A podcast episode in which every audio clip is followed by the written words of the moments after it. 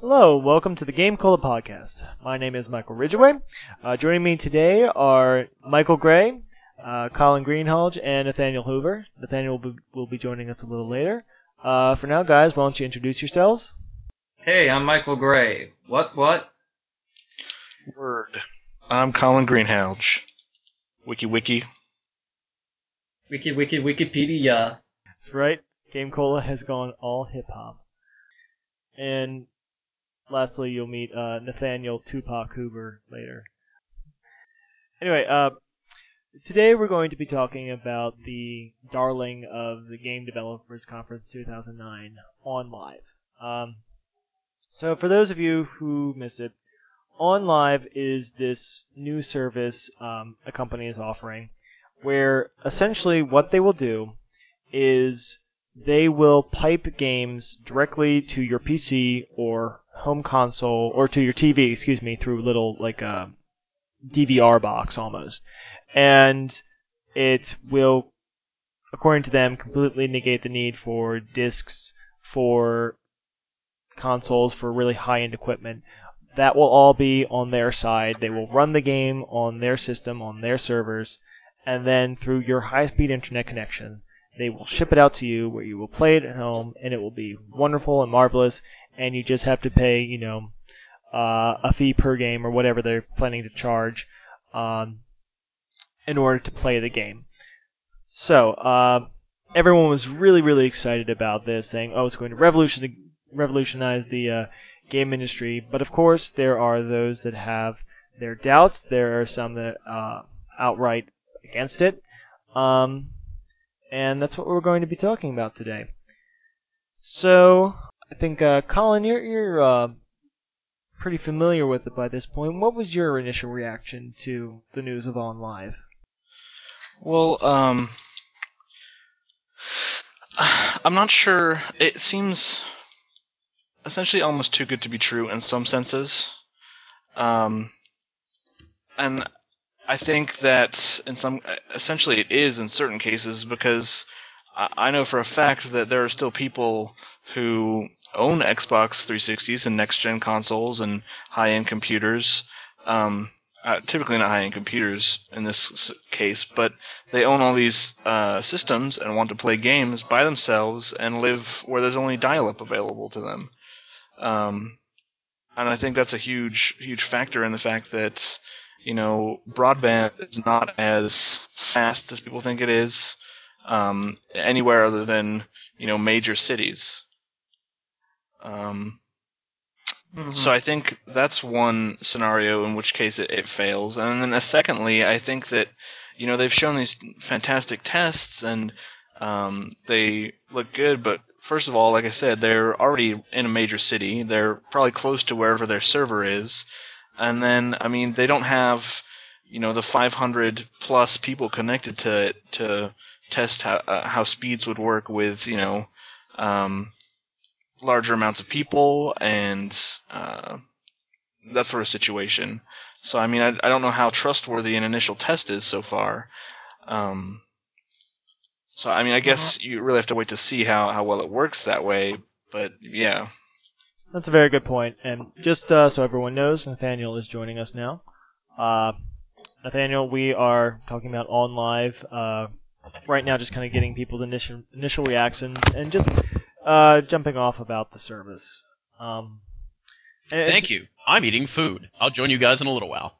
Food is delicious, but thank oh. you. Um, yeah, well, to to go with with what um Colin was saying, it, it kind of reminds me of um, well, anybody who's been reading Penny Arcade for a while will remember uh, a system um, called, uh, marketed as the Phantom. And the basic idea between this was that it was a single console that could play uh, any type of uh, format of game. And they were at a lot of uh, E3s, and you know, supposedly they had very, very professional setups, and they even had like a working demo, and it seemed really cool. Um, except that you know, when the time came to deliver the actual product, it never materialized. Uh, and that's certainly one way that this could go. I'm not saying it will, but it is. it almost I will agree with with Colin in that it, it almost seems too good to be true. Um, Michael, your thoughts? Hey, I'm here. Uh, uh, my thoughts, my thoughts, yes, my thoughts exactly. Uh, OnLive. Uh, I'm a little confused about how, uh, this is working, right? They they give you a fancy DVR box, so you don't have to have a PS2 box. well, it depends. Um, they're originally saying that they can hook it directly into your, computer, and then they're just going to stream it off the internet into your computer. Um, if you want to play games on your TV, they will give you a box, which you can, you know, the internet basically then kind of goes through the box, goes into your TV, and you play the game off of the TV. Yeah, make- so that, uh, basically, I'm talking about that setup. It's like, I don't really see how that would be different than, like, the PlayStation or the Wii or some, Well, or the Xbox, where it's like a box and you stick it to your TV and you play games off of the box on the TV. Uh, Yay! All right, well that, that's that's a good point. That's something um, I, w- I wanted to address so people kind of realize what the difference is. Um, the difference is that when you have a PS2 or an Xbox or a Nintendo, the processing is being done on your end. The processing of the game, the uh, it's going is being done within the console, and then that signal is being sent up Mhm. to your TV, and you're you're playing it right there. The difference between that and OnLive is that the processing is being done, you know, somewhere out in wherever, you know, Colorado. Basically, it can be states away, it could be an entire country away. And then that gameplay is being shipped through the internet directly into your TV. And all that input that you put in to control it is going back through the internet, back to the um the back to the OnLive main system wherever it is, and being you know and controlling the game that way, and then you know the reaction um is being shipped back through the internet to you. Does that make sense? That makes sense. Is the internet fast enough to do that? Well, here's what That's what my concern was. here's what they say. Because I'm with what Colin said. I mean, Game Co- I mean, what the Game Developers Conference was in San Francisco, and that's just an hour away from where we keep the internet here in the Bay Area. You're laughing. There are actual buildings where that there's a No, building no, I know. built Yeah. door. They keep two thirds of the internet. Well, here's what they They say. don't let me go near that building. Here's what they say, and this comes from Engadget. It's that um, broadband connections, uh, and this is a quote, broadband connections of 1.5 megabits per second, um, which are in 71% of U.S. homes, um, dials the image quality down to uh, Wii levels. So the Nintendo Wii, you know, not the greatest resolution, but 71, at least 71% of people will be able to get they say get games through OnLive uh, at that quality. Um, whereas if you want to play it in HD, you're going to need a broadband connection that does four to five megabits per second. Um, so according to, to their figures, most people will be able to um, to play OnLive in this manner, at least at Wii graphic levels. Um, if you want something like the PS3 or the Xbox 360, you're going to need a pretty fat ass internet connection. Hmm. We'll see. It it is does seem possible. Um, Yes. But it seems possible on a level of people who a don't care um, enough to own their own console. Mhm. Um, because essentially, uh, it, entirely what it comes down to the major difference after whether or not it works is whatever their business model is. Are you renting games? Do you purchase games and have them forever? Uh, do you have to rent the box? Uh, do you have to pay for a subscription and you get free games? I mean that change that changes how it, it, it works in the long run. Mhm. Um, I think uh, I think it's eventually going to just come down. It seems to me that their best business plan would be to essentially be like renting uh, games out. So you pay maybe a monthly fee for the subscription and to have a box, and then you pick a game you want and you can play that and or rent it for a small fee for a certain amount of time, or um, I'm not entirely sure how that would work. But it seems like the people that will be using it are the people that would rent games, and essentially you'd be able to rent games for consoles you don't own uh, rent games for the PC. Like a lot of titles that came out on the PC, you'd be able to play over this service, is what it seems to be promoting. Essentially, like quote unquote saving the the computer gaming industry because people can't afford to you know buy a rig that'll run Crysis uh, engine, and uh, if they do it over this video feed, then it, would work for them. Um, I don't know that that's necessarily true, especially if they're going to be running it at Wii quote unquote level graphics. Right. Um, and depending on how many people join their their service again, and if it's just a small amount of people that want this like renting experience, it might work. It might be a, f- a footnote in gaming, though, is is what it is, and it's become this huge, blown out of proportion thing where, oh, this is going to save us, or oh, this is terrible, or blah blah blah. I, I don't. I think it's more for a smaller market than what people are are doing. Because I mean, I'm not going to do this. I own all the three next gen consoles and a fairly decent computer. Why would I want to pay monthly for games that I could just go out and buy? You know. Right. Yeah, I mean that that's a great point. It's it, it's gonna it's gonna come down to a lot of who they try and market this to, and I think the the service itself is going to be really tested. I mean there there's a lot to there is a lot that could go wrong with this. Um, I think you know one of the Mhm. primary concerns they have to have is lag, uh, and say uh, was it was it Blizzard like the first few weeks or so of World of Warcraft or it was something very popular that they um they had you know their their online servers but they did not uh, properly anticipate the uh, volume of, of, players that they were going to get on those um, on the system, and the whole thing just kind of shut down, and there was nothing but lag there.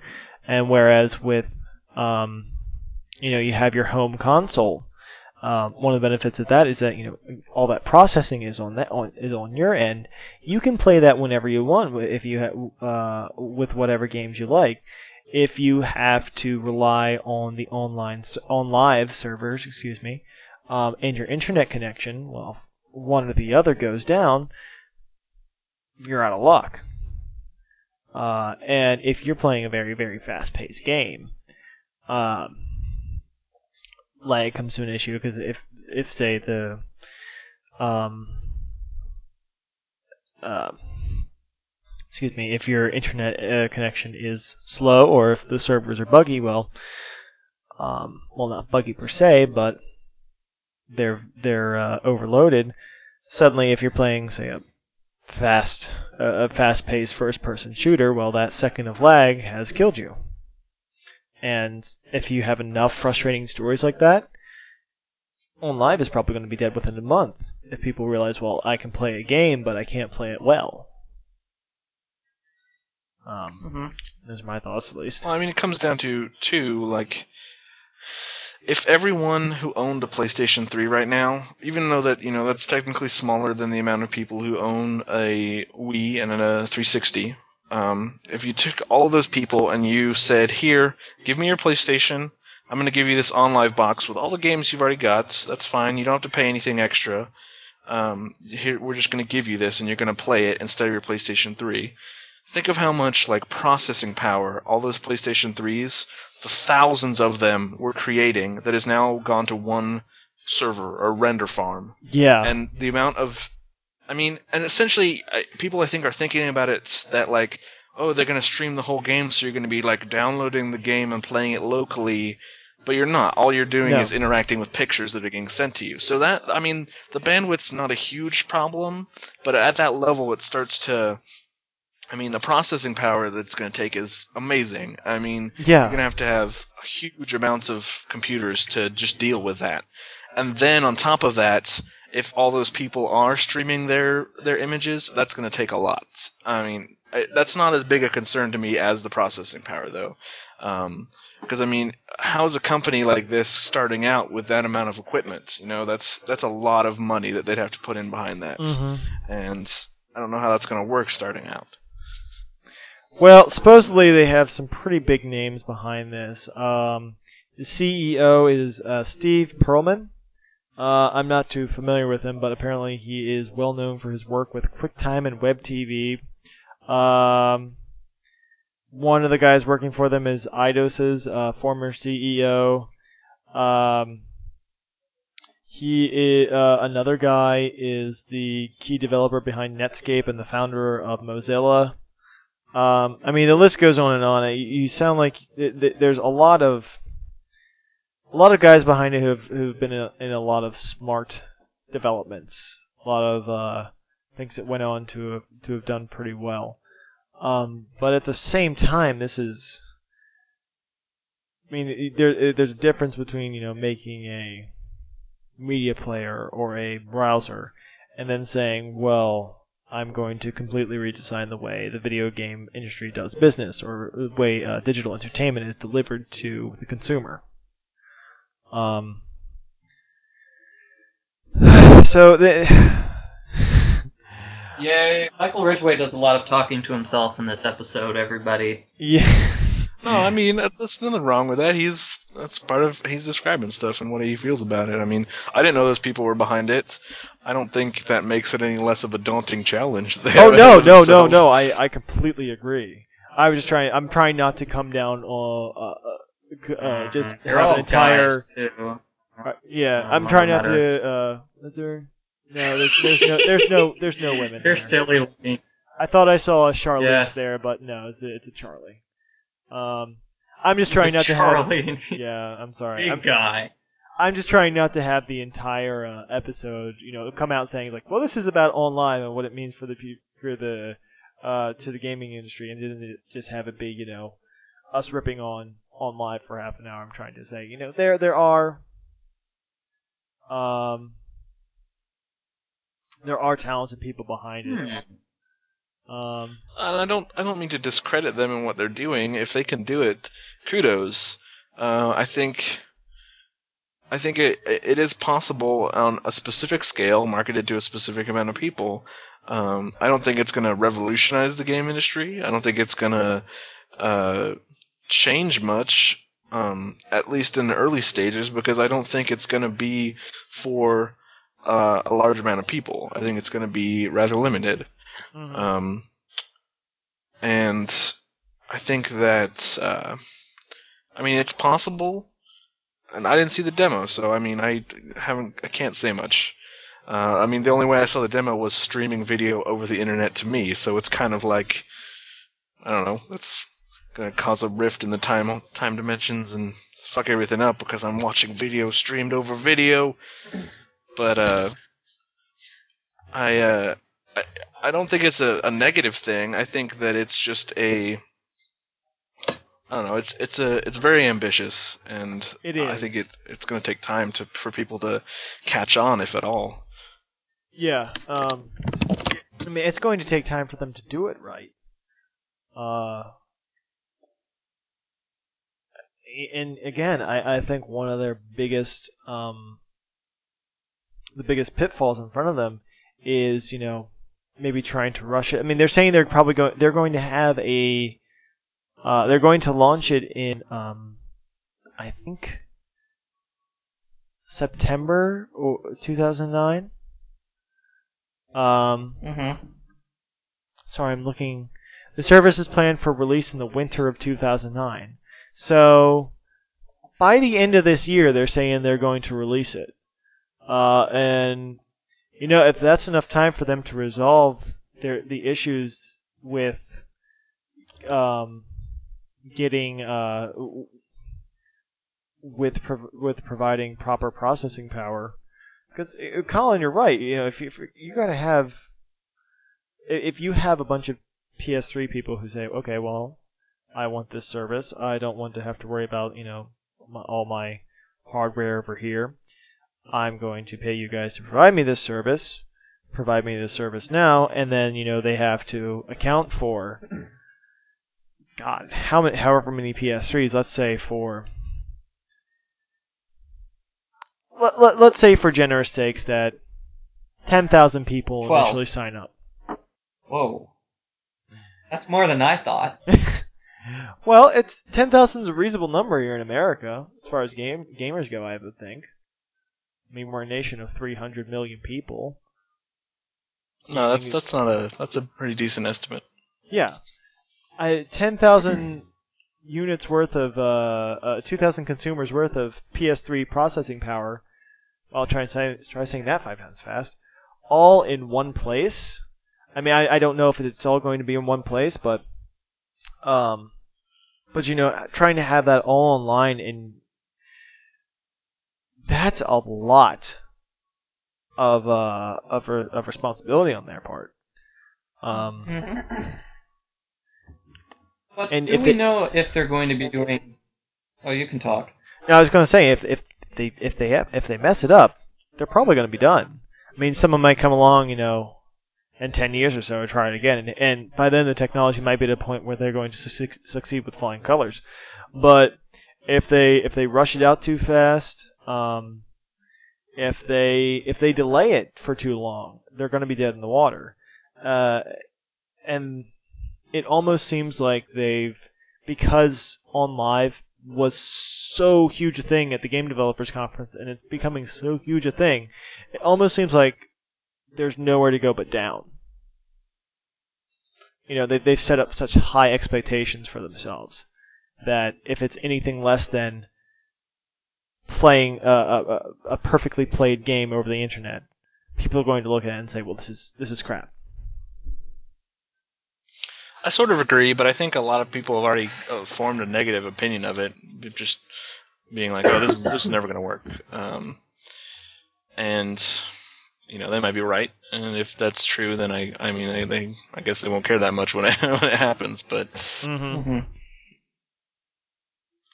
I think too, like, I mean, I guess if you really think about it, and if it does catch on and it does uh, work well, it really it somewhat threatens the video game industry yeah uh, in the sense of sales, at least, um, because I mean, especially for large uh, production studios, if people have access to independent titles really easily, like someone who has a nice computer does, or is more uh, attached to a computer gaming system where they've already had access to independent games for a long time, that becomes uh, widespread. I think that's, I mean, that's not a bad thing. I think independent devel- developers should be able to have that access to mainstream people who want to sit in front of their TV and play games kind of income. But I think it also goes to show that, like, it's going to change the way uh, games are created. Um, if people, if this is such a huge thing that it it is, uh, just covers everyone who who is a gamer. Um, I mean, there's not going to be any console war in that sense because essentially everything will be developed to play on a PC because that's what they're going to be doing.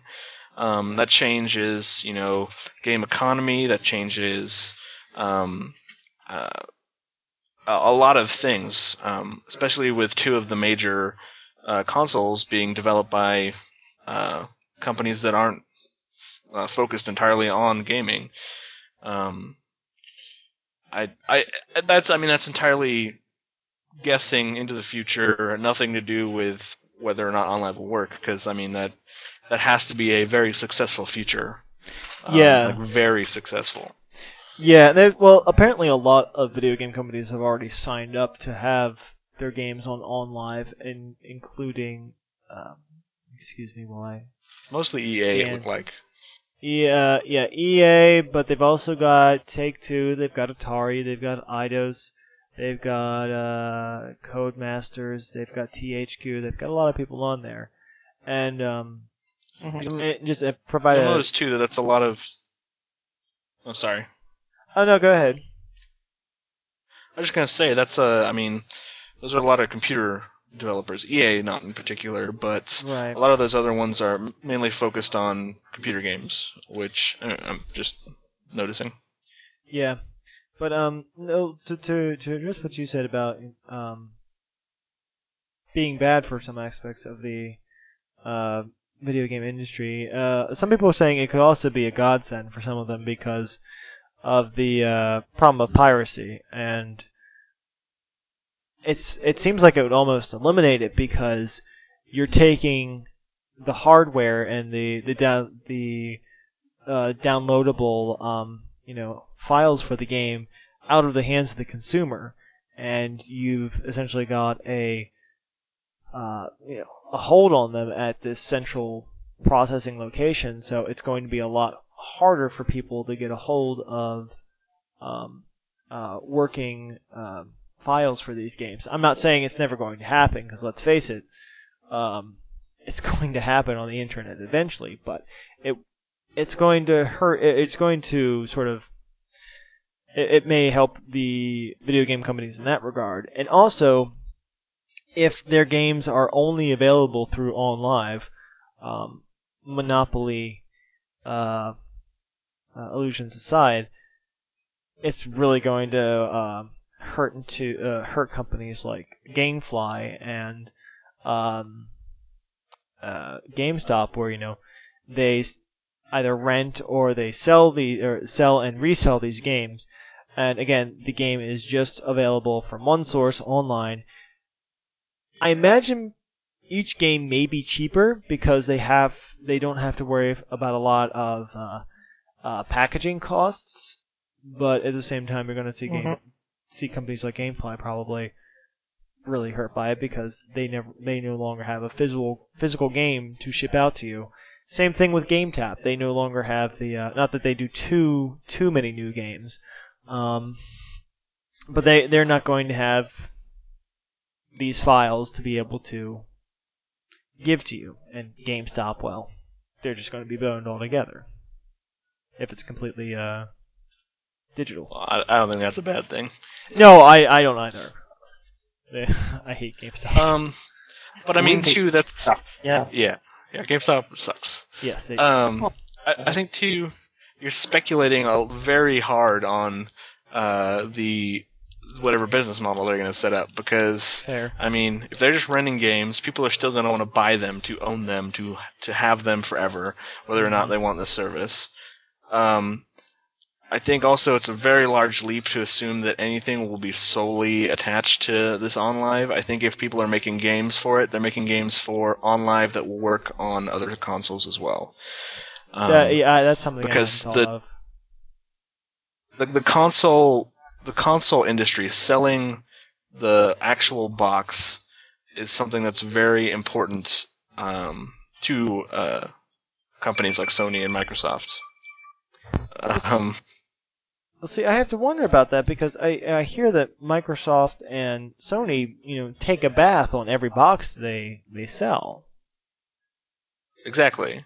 Well, that's the thing is that that's they take the they take they lose money on selling their their console, but they make up for it in the games that they sell for their console. I mean, a large part of the money that you you're paying to buy the disc goes to Microsoft, and especially with downloadable contents. um, it's online subscriptions, everything like that. That's they they need that. Um, hmm so it's it's tough. Um, Yeah, and I can imagine them fighting for that. Um, yeah, And I think too that's also I mean you you jumped to it being very successful in that sense. And I mean that's a long way off if at all. hmm Um so I mean there's I mean there's lots of scenarios where it it changes things. Um and I- don't know. It, it's it's hard to speculate about that. Um and, and depending on what it does and how popular it is, it can change um, at least the business end of the industry. I don't think it's going to change how games are made. Um, if anything, it opens up a new area for, like I said, independent gamers to, or independent uh, developers to showcase their their creations to uh, an audience that just likes to sit in front of their TV. You know. hmm Hello, everybody. Oh, Hi. Nathaniel Hoover. Thank you. Yeah, I'm back, so I can uh, sit here quietly as I've been doing because I don't have anything useful to participate with. But uh, carry on, carry on. Yes, yes, quite. Well, that was anticlimactic. Um, Oh, yes. well, I had something insightful to say, but Nathaniel completely threw me off, so I've got nothing. Ah, Uh, success. um, what was I going to say? Um, shoot. We were talking about independent developers. We were talking I about think yes, that's exactly what I was going to say. Um, an- another point I wanted to bring up is that um, it, it seems like their their first target is going to be the PC, um, the uh, PC gamers. Um, and one of my concerns is that I am a, I'm a huge fan of playing user created content. Um, and unless they are mindful enough to set up some sort of private or private uh, user server where the you know user content server where they can like log on and create their modules. I mean, I love playing Neverwinter Nights 2. I uh the the user created modules. I um, the user created uh, content for Fallout 3 has sort of revi- revived the game for me after they fucked it up. Um, but I'm I'm rather worried that OnLive is going to completely kill that stuff because it's not going to. Uh, people aren't going to have the physical game, the the files there, the uh, uh, um, I forget the acronym for Ooh, that's typical a big issue. for. How are you going to be able to save your game if you're not saving it on your computer? Well, one would assume that they have, you know, a password system? Yeah, like you, you, you would sign in, and you know they have their, you- they have allocated space for you where you can save your games. I mean, that seems like a pretty, pretty obvious thing they need to do. It's not like you can log on and it's like, okay, you're going to play Final Fantasy 13, and 20 hours later, well, that was Final Fantasy 13. See ya. But I want to save my game. See ya but but my game. See ya. Um, and it'll say it'll sound exactly like that. Um, so that seems like a pretty obvious thing they're going to need to do. I mean, I'd be I'd be very very very surprised if they didn't find out some way to handle that. That would be very very very silly of them. Um, but yeah, I'm I'm I'm I'm very concerned for the for user created content. So I do not want to see the death of all my texts and or uh, texture packs and my skins and my map packs and my downloadable modules and all that stuff. Well, that that comes down to again who they market to. I mean, if they're marketing to the PC crowd, they're marketing to the wrong people, because people who PC game have already bought expensive computers. You know, Mm, um, and uh, I think that that's a bad decision. And then if you're marketing to the people who own consoles, I think um, they're already in the mindset to want to own a console and to want to own a physical game, and I think that's going to be hard to shake from people. Uh, uh, the PC crowd is definitely the the consumers that are already in the mindset of, oh, I don't need a box, I can just download it and have it on an account, and that's fine with me. But uh, to press that onto a console crowd, I think it's you're expecting a lot.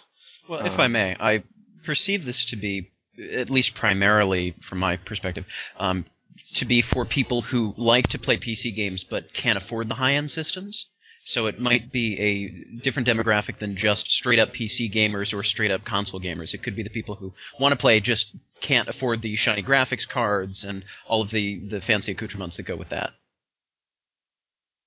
I, I agree. I think uh, yeah. I think the the people that they are marketing to are the people that don't want to own a, a console and don't want to spend money on an expensive computer, and that again comes down to their business model on how well they do it. Because if they perform, if they do it correctly, people will be able to play the games for a low cost without having to, you know, pay out of the ass for a console or for a uh, a computer because I mean that initial investment of being able to pl- to spend sixty dollars on a game that's a lot of money, and I think that people have been straying away from that recently. Um, but that's again their business model, and I'm not entirely sure how they're going to be doing that. So uh, it'll be interesting to see um, how that works out. Hmm. Interesting. Can Okay. What you doing, Michael? I'm just reading the OnLive uh, site. I'm wondering Michael, how we're doing the a podcast right now. You can't be doing other things. No multitasking. I'm just what I'm just wondering now. I'm just wondering how on earth they're going to connect the controller to Mr. Uh, PC. Well, It's going to have a USB. How's it going to connect to the TV then? well, if it's a TV, I mean, you probably just have an HDMI cable. Um, They High definition Yeah. Monkey Island. yes, exactly. they make HDMI cables now. Yes. Um, okay, never mind. That was my only question. I, I honestly, I think probably the, the connection to your TV and uh, uh, the the connection at home stuff. I mean, if it's just on the PC, you can configure a controller or your keyboard pretty easily just to handle that stuff. I think the main issue facing them is going to be the connection and the uh, the processing on their side. And uh, speaking of the connection, I mean that's going to be another big issue. Um, essentially, you know what is going to happen, say if your internet cuts out or or you know cuts there there's a lot of internet connections you know we'll just kind of cut out for a second. You don't really notice it because you're surfing on the internet. But if you are say playing a game for a good couple of hours at a time what's going to happen to your game if you have you know a, a second interruption? And what's going to happen to you know everyone's games if they're having a lot of int- you know say 10 people in the neighborhood or 20 people in the neighborhood are playing games over OnLive, what's going to happen to their connections? I mean, I, I don't really know too many people who have really tested the limits of their internet connection as it as it were. Um, I mean, I, I know a lot of people Mhm. who download, you know, a lot of stuff from BitTorrent via the internet, but it's not Oh my goodness, it's so slow. That's what I don't think. I think the Right. internet companies are lying to us about how fast they can go. Oh well, they are. I mean, you know about Well, it the depends Comcast your capping location. thing. Oh, I'm talking about con. Wait, what? Comcast, you know, confused. capping. It, Comcast will cap internet, um, uh, internet usage, and you know, just basically, it, it will it will cap it lower than the mm. rate you're paying for. Well, they're Comcast. They're kind of evil. I'm concerned about the, whatever this thing is, AT&T or Nextel, talking about in on the East Coast, trying to charge people by how much internet they're using. So let's say, like, you downloaded 50 gazillion gigabytes, they're going to charge you more than the person who used 30 billion gigabytes. That seems mean. Yes. Yeah, well, the cable companies are kind of evil. At least I think they are, but I apologies for anyone at Game Cola who works for the cable companies and the phone companies and stuff like that. But Or, or any one of our audience members, perhaps? oh no, screw them. One of them, yes. Well, Uh, you see, our audience members can't download our episodes because we're, our episodes are too large for them, and they're working for the cable companies. mhm. That's why. I so mean- problem solved. I mean, that's basically what I. That's my fear for this OnLive is that they're going to be destroyed by the cable companies being mean, Uh, that is a real possibility. and that makes me sad. I don't like the cable companies. Welcome to the club. Well, here's a big question. I don't know if it's uh, been asked yet, if I tuned in a little too late for this, but extending this idea way to the future where we've got flying cars and all our energy problems are solved, and all of a sudden we, we don't have GameStop anymore. We don't have brick and mortar stores where we go to buy games, and everything is done on, let's say, OnLive, or it's downloadable content like they have on all of the modern systems right now. And what happens when something like OnLive is on dead. It just disappears off the face of the earth, and you've got 50 games that you can only play with the service active that just disappears. Does that kind of gaming just end altogether? You know, what what kind of things happen? Good question. Well, I mean that that comes down again to their business model. I mean, if you're renting games and you're paying for them monthly, uh, that's not going to be a big deal because you're paying a small amount for a game monthly.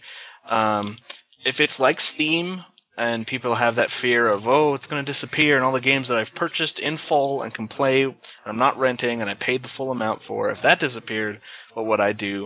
Uh, I think that's a, a, different fear and I don't think you can start that way um, not without uh, not the way that they're doing this. I mean with Steam you can you purchase the game and you download it and you have the files locally on your system. So if Steam exploded there would be a way for them to activate the products that you have um, and then Steam would go away, and you would just have the products, and you would have to make sure you don't delete them, or they'd figure that out. If OnLive you were paying for a, a full game and OnLive went away, I think that would be a lot harder because you paid for a game that you don't have the specifications to play without OnLive. Um, so I don't think that they could do it that way. I mean, correct me if I'm wrong. So you think they're going to No, have that makes to? sense. Um, so you think they're going to have to give people the option to to to download things onto their uh, onto their home machine? Uh, no, I think they're going to have to not give them the option of purchasing a game in full. I think the service is going to be entirely rent based, at least to begin with, unless, I mean, I don't know. I can't picture a way to make this you pay for the full game and then it's your game because it's not your game because you're playing it on another console. It's it that doesn't make sense to me, and I don't think that they could do that. Um, at least in my mind. Fair. Is there any part of this topic we haven't probed the the, uh, the depths of? It well, there's one thing I wanted to Mhm. ask is uh, if OnLive goes belly up, um, or if it succeeds, what do you think the next step is? World domination. World domination. Okay, All right. but after that, I think the next step is going to be making it so I can play Oregon Trail on my computer again. uh, you you can play Oregon Trail on your computer. I no, can. the specs aren't good enough for him, I guess. I have to get online for that. But Michael Gray, talk to me later. I'll uh, I'll I'll uh help you play Oregon Trail on your computer. You mean on DOSBox? Well, it's just because I switched to Vista, so it's none of it's working anymore. Yeah, I mean it's it's DOSBox is is fine, but if you uh. Are you having like trouble putting in that huge floppy disk? That Yeah, my floppy disk doesn't fit in my laptop anymore. I don't know That's what what's she going said. you have your Apple II disk drive hooked up to your desktop. I don't know. I'm sorry, I was just thinking about uh, Oregon Trail, and nobody does. I don't think anybody has that on like the Virtual Console or the 360, whatever those guys have. There's a version Mhm. for the iPhone, and I believe there's many, many different Flash versions that you can just play on the internet. Oh, oh, that's pretty cost. I mean, awesome. What were you about to say? The pretty co- cost? Cost effective. Yes, that's Uh, it. yeah, yeah, yeah. Um, yeah, but does they, anyone have any So other the future of for- OnLive, right? Yeah, yes. Uh, where it might be going. Well, I think if they're successful, they you know they might have some sort of a mm, hold on that section of the market for a while. But I really doubt that it's the kind of thing be, just because of how different it is from the the gaming model we all know and love. Um, I feel like it's probably going to take a little while before it really explodes, or before before other people um, see a need to compete with them or tweak or adjust. Because I think there's enough problems to overcome, enough things to make sure that work out right for long enough that them just getting on their feet to the point where they can be successful will probably take a while. So I think it's, it's you know, this is just my uninformed opinion, but uh, I feel like it'll probably take some time before they really have a uh, an impact on the greater gaming market. That's fair, but Right. it, I mean, if at all, too. yeah, but it, it, it's funny Yeah. because they've uh, they've got this release date of uh, winter 2009, and does anyone think they're going to make that? I think that's reasonable. I mean, I think they have to release a lot more information before then because it's still very, you know, it's kind of in the dark. I mean, we see what it's supposed to do, we see what it's supposed to look like, but I mean, that's all we we've seen. I mean, that, those aren't the important things.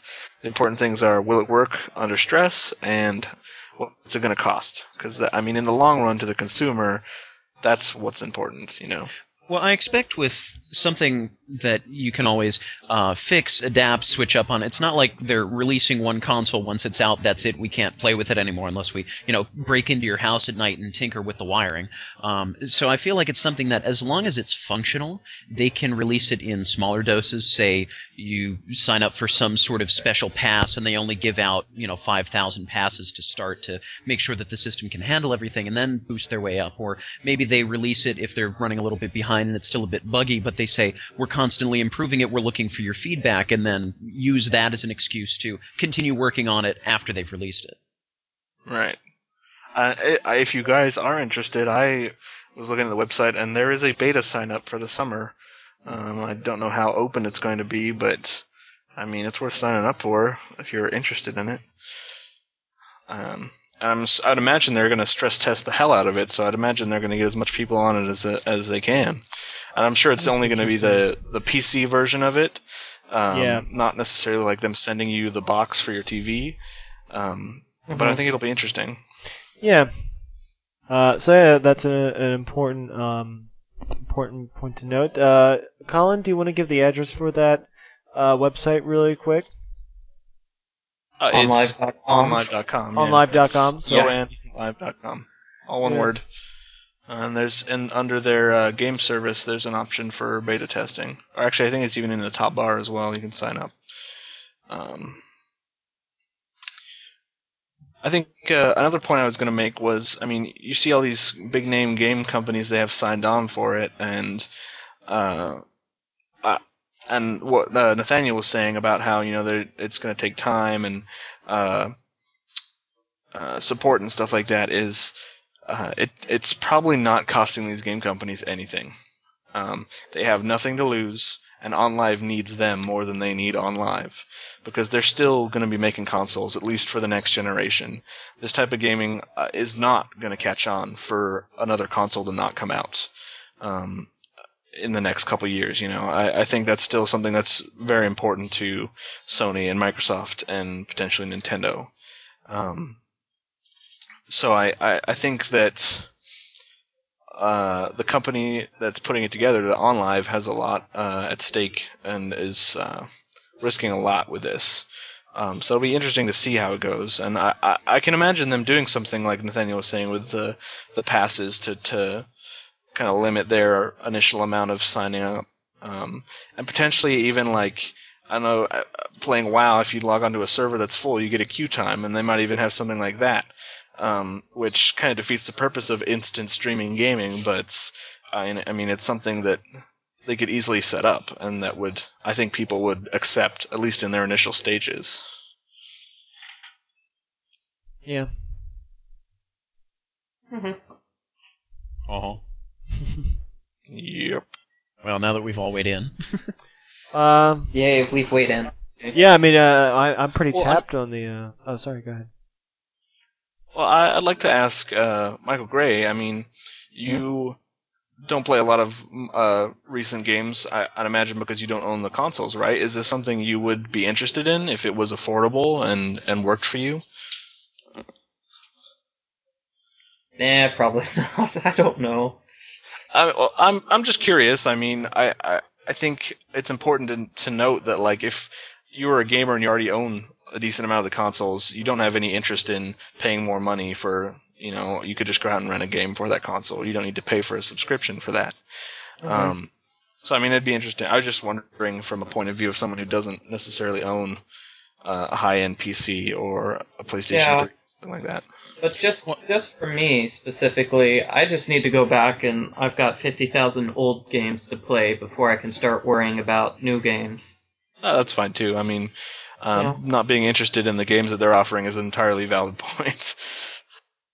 Well, I'm sort of in the same boat as Michael uh, as well because I only just got a Wii this year, and I've been a strictly Nintendo guy uh, my entire life. So um, I don't have any of the newer consoles aside from the Wii, and uh, the only two games I have for it are uh, Mega Man 9 and uh, Metroid Prime 3, which I'm going to get into, I swear. Um, and my gaming PC is perfectly suitable for any game that was released in 2001 or before. But after that, I need to start toning things down uh, more and more. So it plays Half Life 2, but uh, that's about as far as it'll go.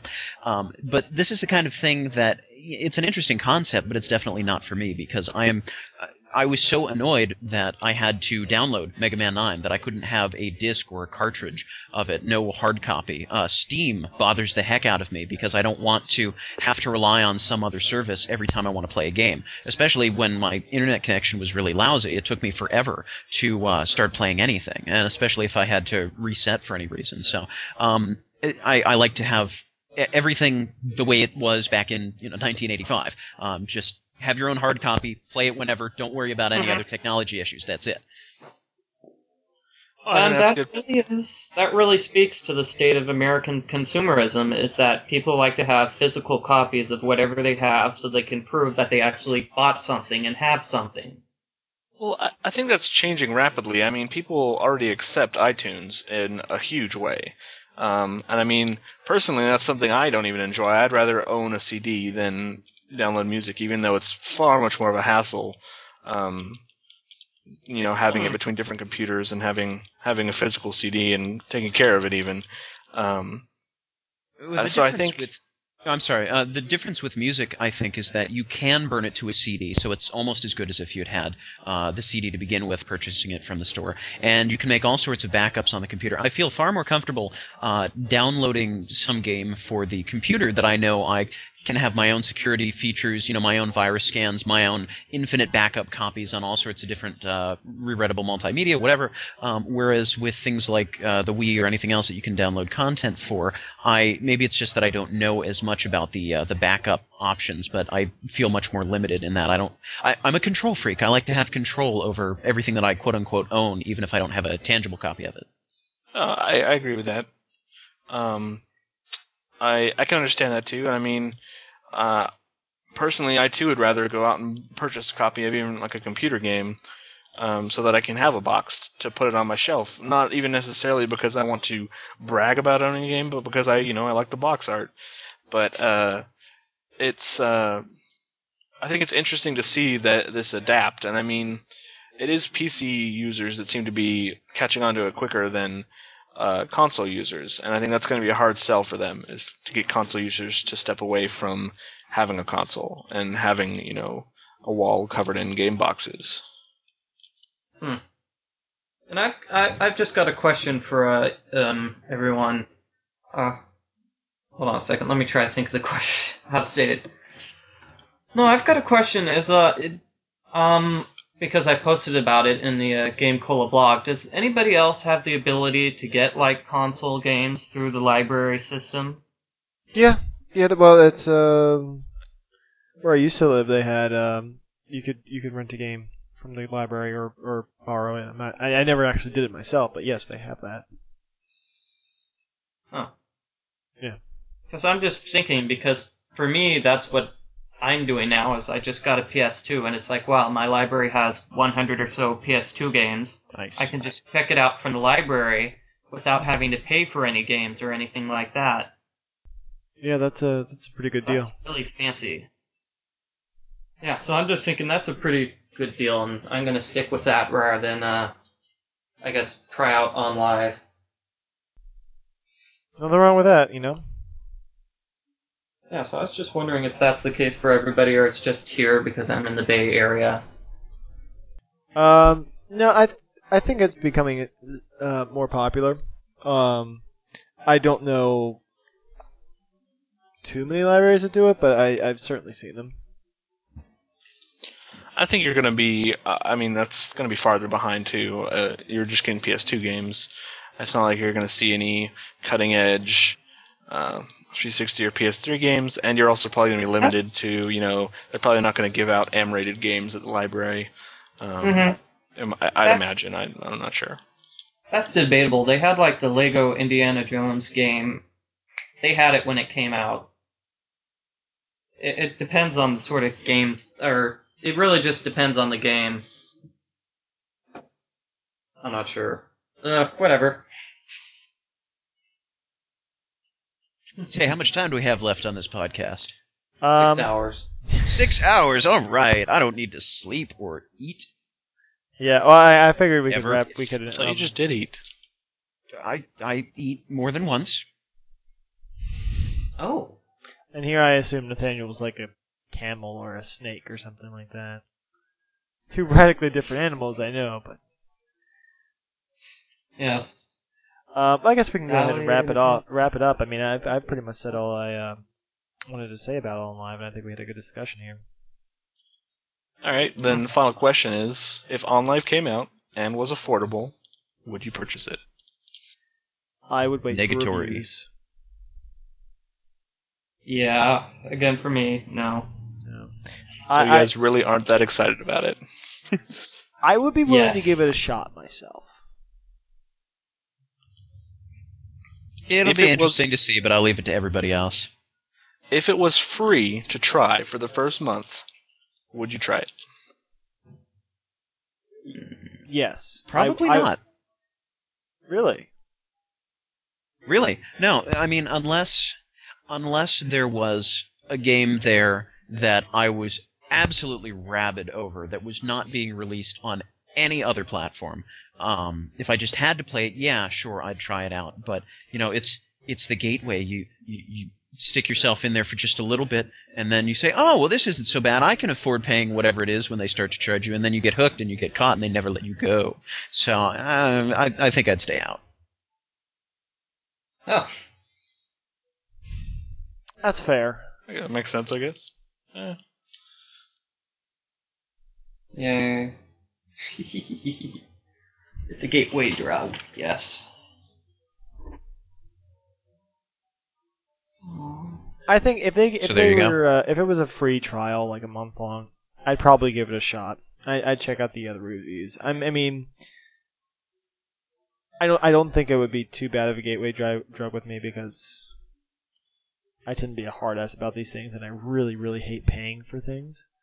Uh, Well, I So- tend to be that way. I was exaggerating a bit, but yeah. you know, still the the idea of it being there. That No, that you know, if fair. I start to play one game on there, and then a little while down the road they release another one, so uh, I would I- sort of have to make my choice between: um, am I going to be sticking with all of the consoles that I know um, that I can continue to play hard copy games on, or am I just going to throw myself totally into this with all of the new uh, OnLive exclusive games? Yeah, I don't think I could throw myself in there. But if they, but if they were to get like exclusive games and they were good games, and they were things I couldn't play on my consoles, I would have to seriously consider the service. That's- hmm. Yeah, if they had Oregon Trail 3, Oregon that could harder. be awesome. Yes. Oh, I want to play Oregon Trail on my Wii. The best part of the game was shooting animals, and doing that with your Wii Wiimote would be fun. and dysentery. Take that, Buffalo. I'm sorry, I always died of dysentery. And of course, you know when you're uh, eight years old and you see you died of dysentery, you're like, hee hee, I died from the pooping disease. Yes. Anyway. I don't know. Did, uh, that's another question. Did people actually beat Oregon Trail? I always beat it all the time, but apparently it's I never difficult. Never. I've beaten it before once or twice. Yep, yep. Oh. Meager Uh, rations all the way. Yeah. Well, um, well, C- Colin, um, what would you do in the same? Uh, getting back to online, what would you do under the circumstances?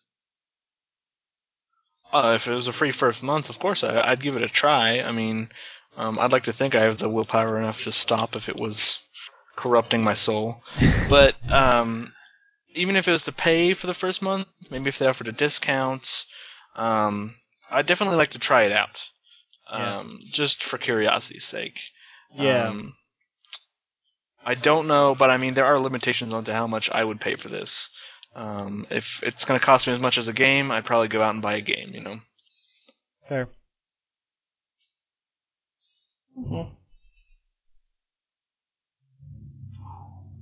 Alrighty.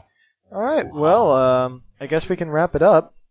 Um, that's it for the uh, the Game Cola podcast, folks. Uh, I think we had a really good discussion uh, about OnLive today. I certainly encourage people to look up more about it if you're interested, and uh, go ahead and check out their uh, the, the the beta they have coming up. And if anybody uh, gets in and wants to let us know what it's like, uh, by all means, give us a buzz at Game Cola.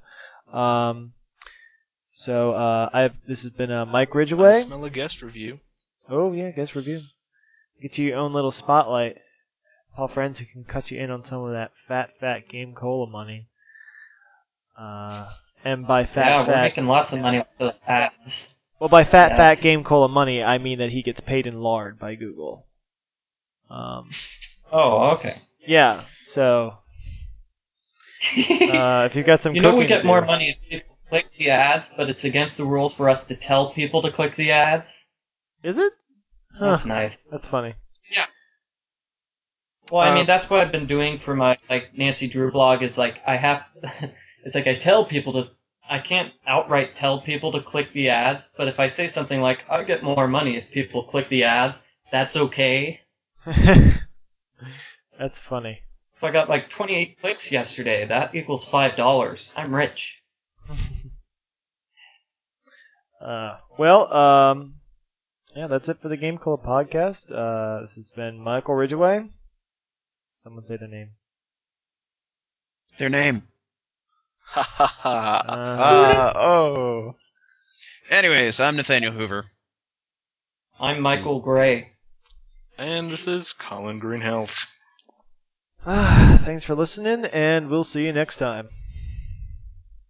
Ciao.